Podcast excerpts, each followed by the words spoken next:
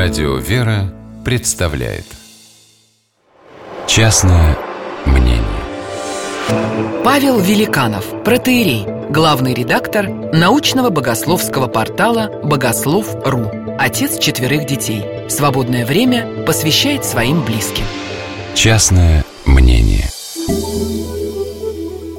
В такси я садился уже очень раздраженным. И дело даже не в том, что вместо трех обещанных минут ожидания простоял на морозе все десять. И не потому, что машина оказалась без желтых номеров, значит опять будем толкаться в пробке.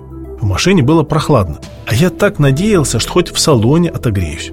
Водитель по моей просьбе вывернул ручку температуры на максимум и быстро пошел горячий воздух. Я поймал себя на мысли, что даже эта нахлынувшая из воздуховодов теплота облегчения мне не приносит.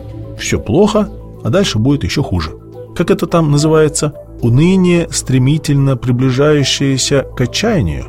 Сквозь динамики приглушенно слышатся какие-то звуки тыц-тыц-тыц, но мне даже неохота просить водителя выключить. Какая разница, в конце концов?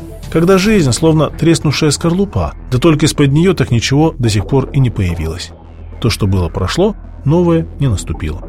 И что самое обидное, никакого смысла в этом внутреннем раздрае тоже не просматривалось большое салонное зеркало, мне было хорошо видно лицо водителя.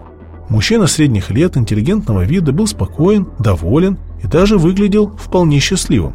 Ему бы в пиджачке с галстуком где-нибудь в офисе сотрудниками руководить, а не баранку крутить. И чего он только такой довольный?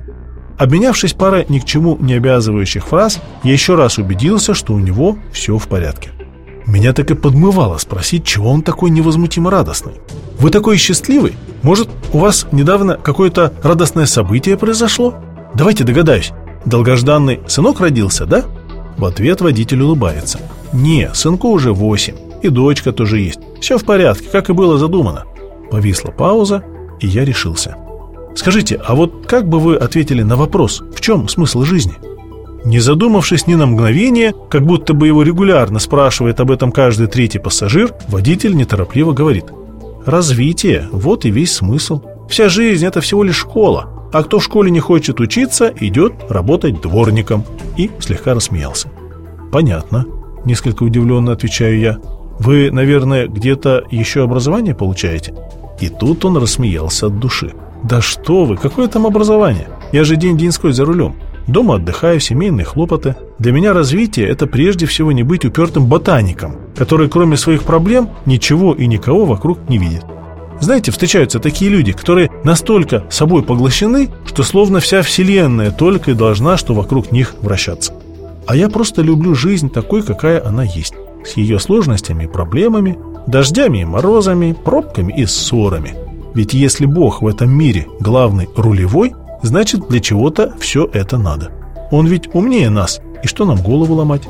Делай то, что должен делать, не будь дураком, смотри внимательно по сторонам, лови каждый миг, вот и весь рецепт счастья. Да, и главное, не унывать. В салоне уже жарко. Да и на душе отлегло. Трудно нам, ботаникам, кандидатам разных наук. Мы словно головастики. Голова раздутая, для тела неподъемная. Вот и перевешивает все время, и вниз тянет. Главное – не унывать, потому что жизнь все равно прекрасна, даже если мы очень этого не хотим видеть.